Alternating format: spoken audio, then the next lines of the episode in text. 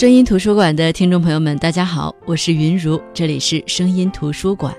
每天跟大家分享书，我有时候会想，书到底是什么呢？我看过一种说法是说，书是记载思想的一种载体，本质上跟我们看到的、听到的任何有思想的东西是一样的，只不过书要把这些思想通过某种逻辑排列出来、串联出来，那么它对思维的要求会更高一些。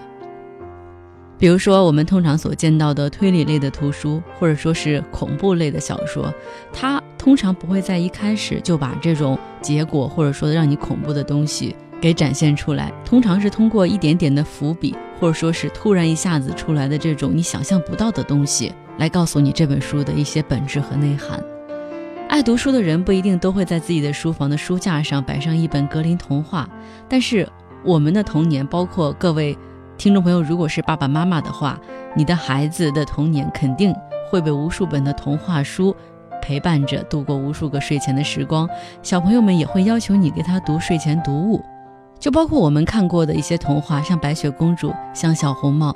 虽然我们长大之后看这些童话，总觉得这里边有很多不合理的地方。但是小时候，我们往往看到的都是这里边的美好，包括大人呢，尽量也是通过一种比较美好的角度去给孩子读这些故事。这些童话故事里都会遇到坏人，遇到坏人怎么办呢？坏人的下场呢，通常都是很惨的。孩子会问：一定要把他杀掉吗？尤其是白雪公主里，皇后对白雪公主的迫害那种方式啊，我觉得让小孩子知道这些。也是蛮恐怖的一件事情，所以我觉得大人呢也要给孩子去挑选一些书，但是呢，童话不一定都是给小孩子看的。我之前也介绍过很多的成人童话。长大之后，确实我们会接触更多门类的书，小说、文学、人物传记、散文集、励志书，包括一些非常实用的工具书。唯独童话好像离我们越来越远。自从郑渊洁他开始提倡成人童话之后，我也关注了这方面的书，发现国外其实很早就有成人童话这样的一些题材。虽然刚开始接触的时候，隐隐约约心底里有一个声音会告诉我说：“哎，这种书是给小孩子看的。”可是，哪一个成年人的心中没有留着一个永远长不大的小孩呢？抱着这样的心态呢？我也经常去看成人童话，更巧的是，之前我送给闺蜜了一本书，叫《亲爱的闺蜜》。那之后呢，她也回赠我了一本书，这本书呢是一本成人童话。这本书是爱尔兰作家约翰·康诺利的《失物之书》。那之前我也了解过这本书，因为蛮出名的。可能他也希望我像一个长不大的小孩送给我这本书吧。但是这本书真的不像其他童话那么美好，因为这本书的封底写着这样的一段话。他说：“柔和童话、惊悚、恐怖元素，寓言体力和成长故事，这部阴森、残酷、华丽、惊心动魄的成人童话，带我们一起思考了爱与嫉妒、恐惧和勇气的微妙关系，以及如何有尊严地面对我们的人生。对，这就是一本写给成年人的童话，或者说，是写给每一个成年人心中那个小小孩的童话。”那今天我就跟大家来介绍这本书《失物之书》。本期节目会上传喜马拉雅 FM，大家可以搜索“声音图书馆”收听、下载、转载。更多节目内容可以关注公众号“声音图书馆”。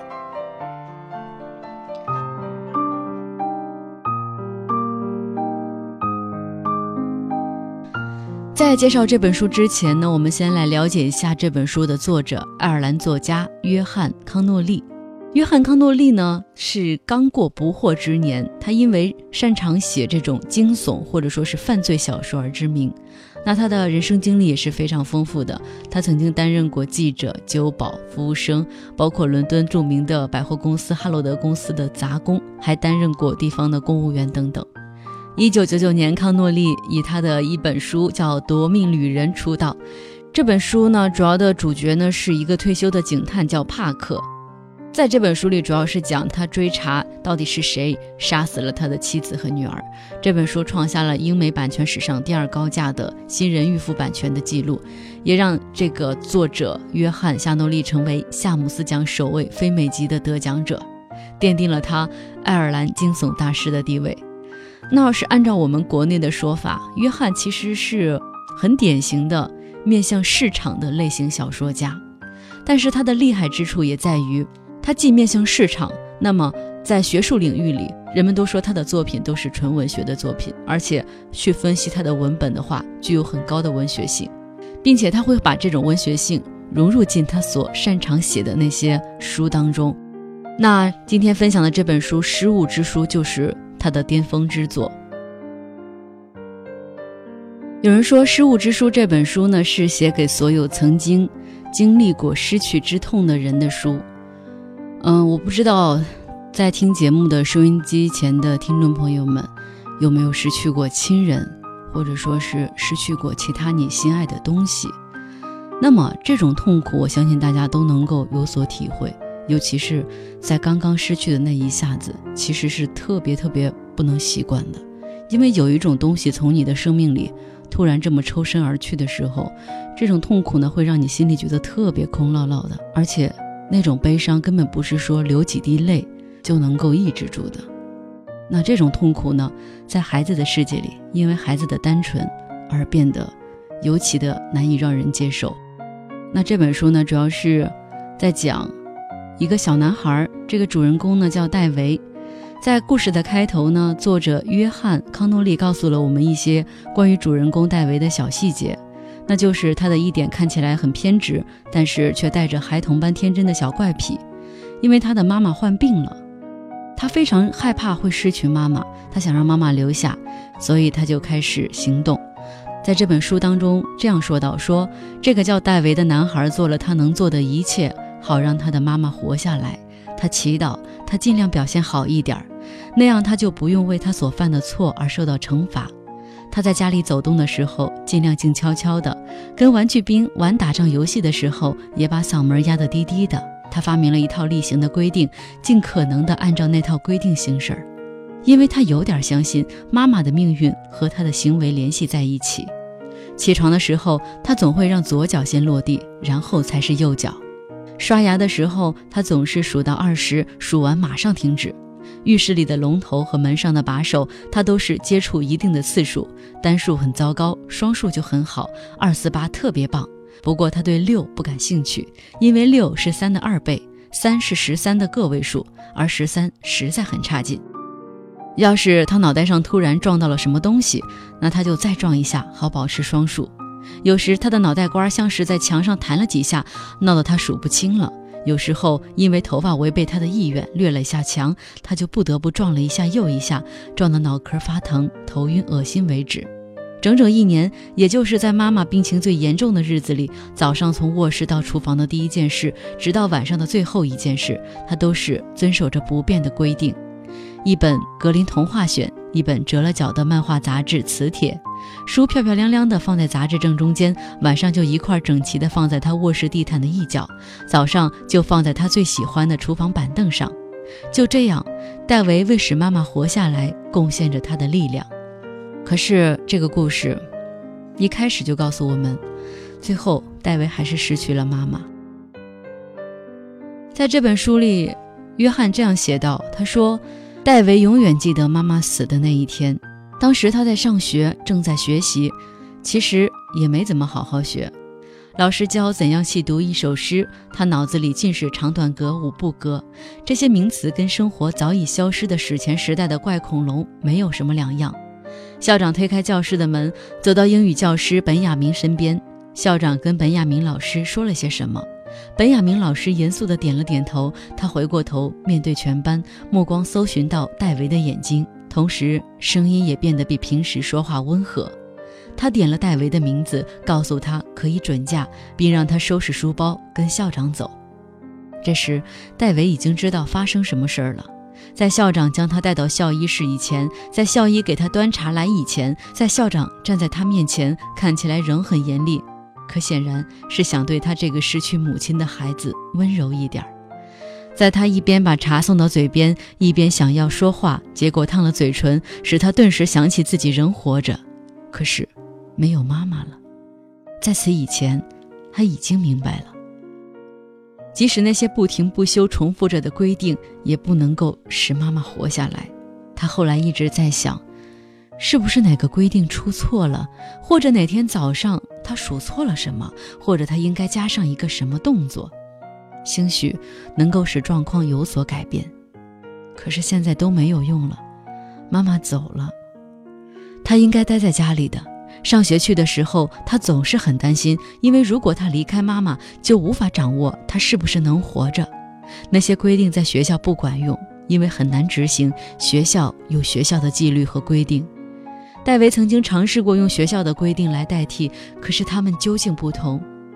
现在，妈妈为此已经付出了代价。直到这会儿，戴维才哭了起来。他为自己的失误感到羞愧。无论如何，戴维还是失去了自己的妈妈。那这个故事接下来就是戴维的父亲迎娶了继母，很快家里又多了一个小生命。可是戴维并不喜欢这个新来的弟弟，和继母的相处不但让他困扰，也让父亲觉得很头痛。戴维总觉得父亲心中已经忘记了他最爱的、唯一的，却已经离开的妈妈。敌军轰炸机的来袭，让他在无意当中在花园里发现了一个裂缝，朦胧当中仿佛有个声音在召唤他。于是他一门心思地想着逃离这个让人喘不过气来的现实，所以，他决定钻入裂缝，那也就此进入了一个新的世界。然而那里并不是一片安宁、一片祥和的，而是一个跟现实一样险恶、充满危险的地方。那里有狼人，有女巫，还有怪兽。还有侏儒，还有一个将一切玩弄于股掌之上的一个扭曲的人。森林里长着万恶之花，残忍的女猎手专门喜欢砍下小孩子的头，然后把小孩子的头嫁接到动物身上。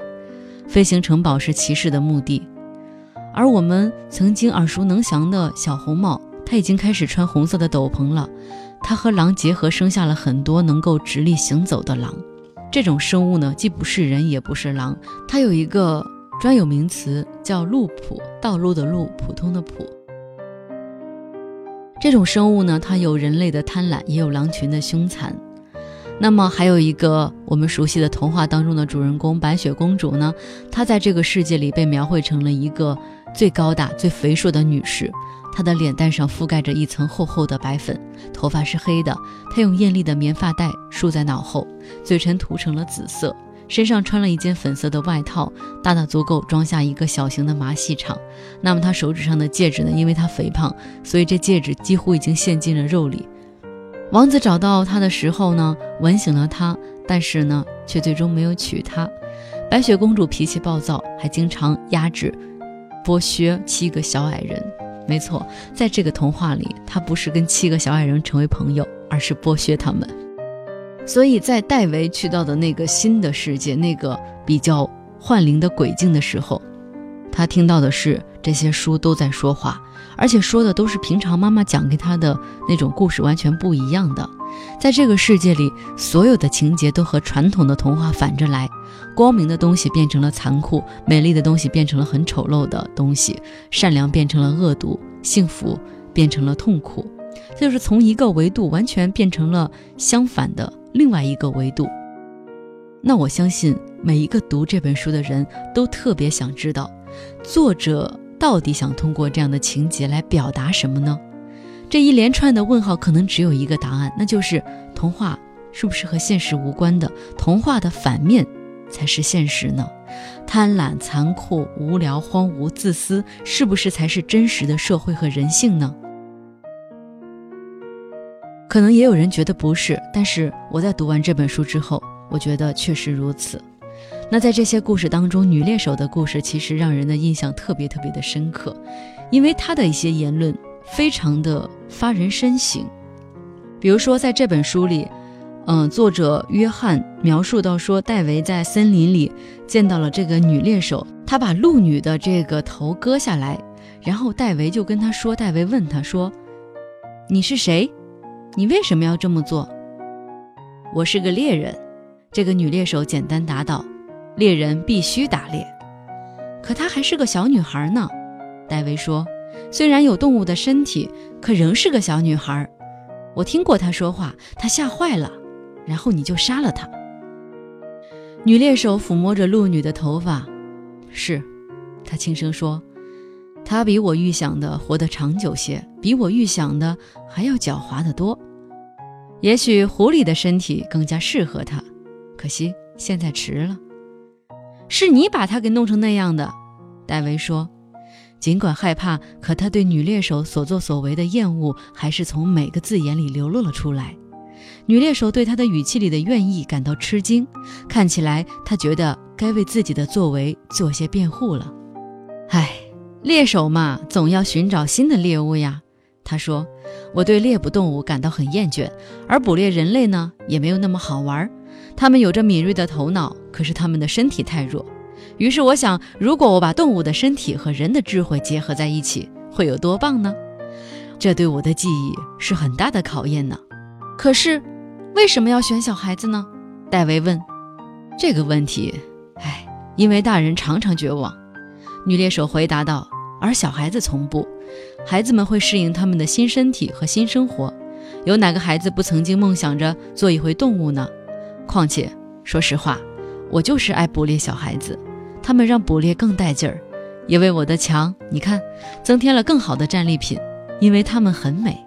这一段话呢，尤其是那句“因为大人常常绝望，而小孩子从不”，这句话可能是对于童心的另外一种阐释。不绝望，不管身在什么样的境遇，哪怕再艰难，也不会轻易放弃，总会相信前方的未知当中有希望。其实这样的一段话，包括他的解释。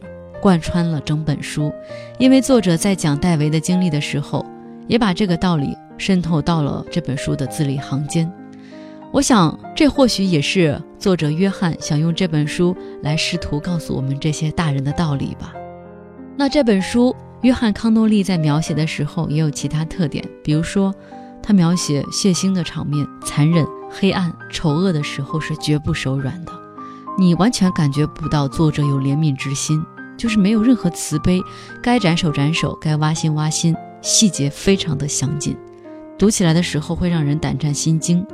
但是这种胆战心惊跟我们平时看恐怖片又不一样，恐怖片它充其量是画面或者说是营造的氛围有一些恐怖，但是呢也仅限于此。可是读书呢，它描述的是文字，我们通过文字，大脑当中会想象一个场景，而且。你的想象力越丰富，内心越纤细，你会感觉越恐怖，因为你脑补的场面可能比书上的残忍恐怖十倍百倍。那在讲故事的同时呢，作者约翰康努利也给每个故事设置了一个很完美的疑惑感，让读者读起来呢会有一种往前读的欲望，也会给我们一种新鲜的阅读体验。虽然这本书我一直说它是黑暗童话。虽然故事表面上我们会觉得它非常的黑暗残忍，但是它的内核还是非常纯净的。比如主人公这个小男孩戴维，披荆斩棘，历尽了很多艰难困苦，最后还是没有丧失骑马的善恶观念。他也通过这一次在鬼境当中的遭遇，明白了离去的、逝去的、失去的东西不会再来，任何的仇恨和嫉妒只会让自己的心灵。逐渐的荒芜。他也告诉我们，自己制造的怪兽必须自己去降服。有些东西虽然很诱人，有些时候魔鬼或者说是恶的那一方开出来的条件看起来是那么的有诱惑力，但是事实上，如果我们轻易的答应了，轻易的放弃了是非善恶的观念，轻易的放弃了自己的原则，那最终我们还是会付出惨重的代价的。因为要做个内心平安的健康人，有些底线我们必须要守住。所以临近故事的尾声，戴维在他走进的那个幻境，在那个书中的世界里痛苦挣扎的时候，他梦中的那个扭曲人也终于对他提出了条件。那在这段文字里，在故事的结尾，这个世界里的这个魔鬼算是国王吧，他就这样说道：“他说，说出你弟弟的名字。”我就把你从所有的痛苦当中解救出来。我承诺不会伤害你。这个国度需要一个国王，如果你同意接受王位，那么我把他带到这儿来，以后会让他活着。我会另外找一个人代替他，因为我的沙漏里还有沙子。你们将一起待在这儿，而你将公平公正地统治这里。现在的一切都会过去，我向你保证，只要你告诉我他的名字就行。如果你不说出他的名字，那我就回到你那个世界，把他杀死在卧室里。”这个扭曲的人说道。“这就算是我要做的最后一件事儿吧。我要把他的血留在枕头和床单上。你的选择很简单：你们俩一起统治这里，或者你们分别死去，没有别的路。”戴维摇摇头：“不。”他说：“我不让你那么做，不让，哈哈哈，不让。”扭曲人挤出这几个字的时候，他的脸逐渐开始变了形，嘴唇裂开，一点点血从裂缝里流出。他也只有那么点血可流了。听我说，他说：“我来告诉你关于你拼命想回去的那个世界的真相吧。那世界痛苦、磨难、悲伤相交。你离开的时候，城市正在被攻陷。”女人和孩子们被飞机上丢下的炸弹炸成了碎片，或者被活活烧死。而开飞机的人也有自己的妻子儿女，他们被拖出家门，枪杀在街上。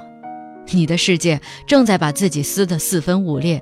最有意思的是，即使大战开始以前，也没有好到哪儿去。战争啊，只不过是给你们一个不断纵容自己的理由。以后还会有战争。而每次战争之间，人们也还是互相争斗、互相伤害、互相损毁、互相背叛，因为他们一直就是这么干的。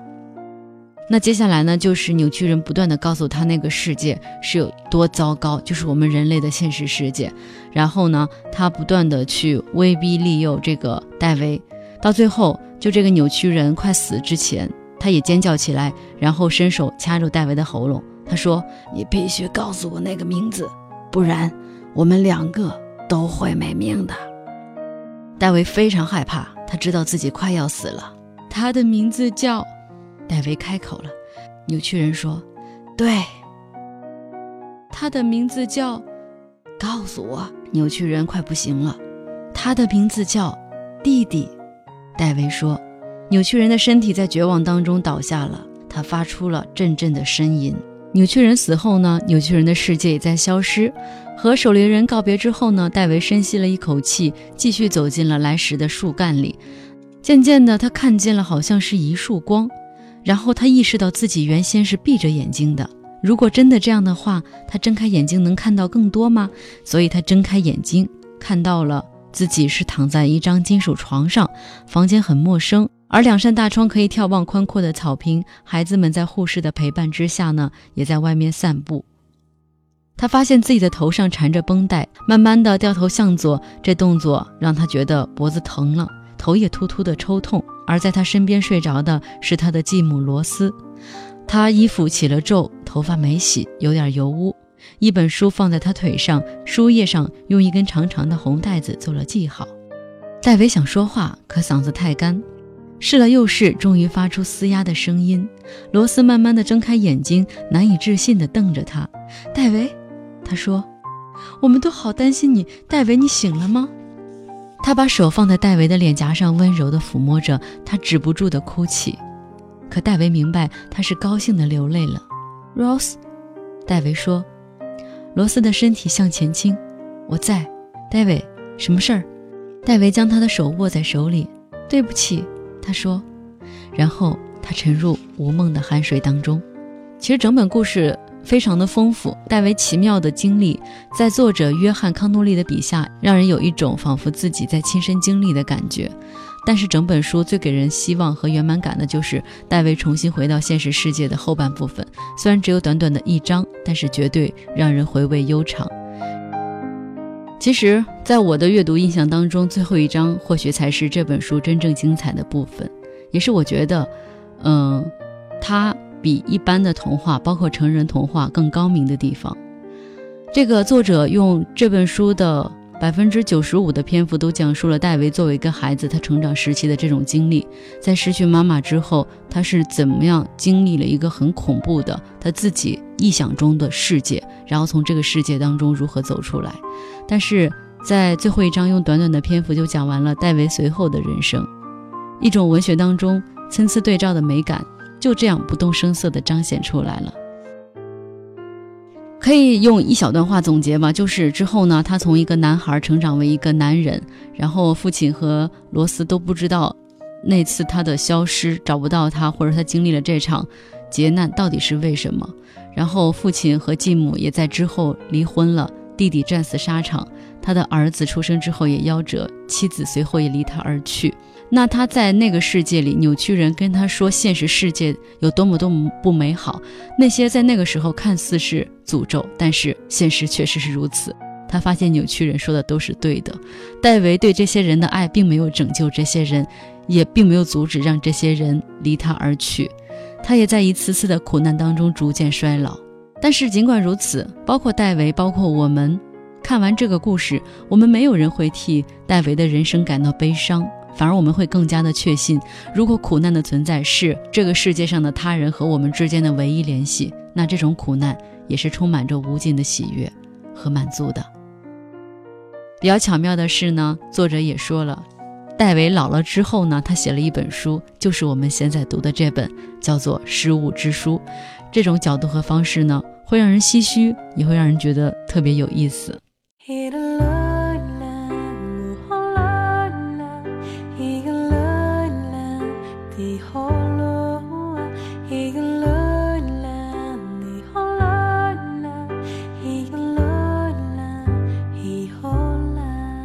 好的，这就是我们今天的声音图书馆。今天跟大家分享的这本书呢，是以惊悚和恐怖著称的成人童话，是爱尔兰比较著名的畅销书《失物之书》。虽然有童话的外表呢，但是它更多的是描述了一种现实。用童话的名义去阅读，那在童话当中，我们也可以为现实找到注解。好的，我是云如，这里是声音图书馆，我们明天再见，各位晚安。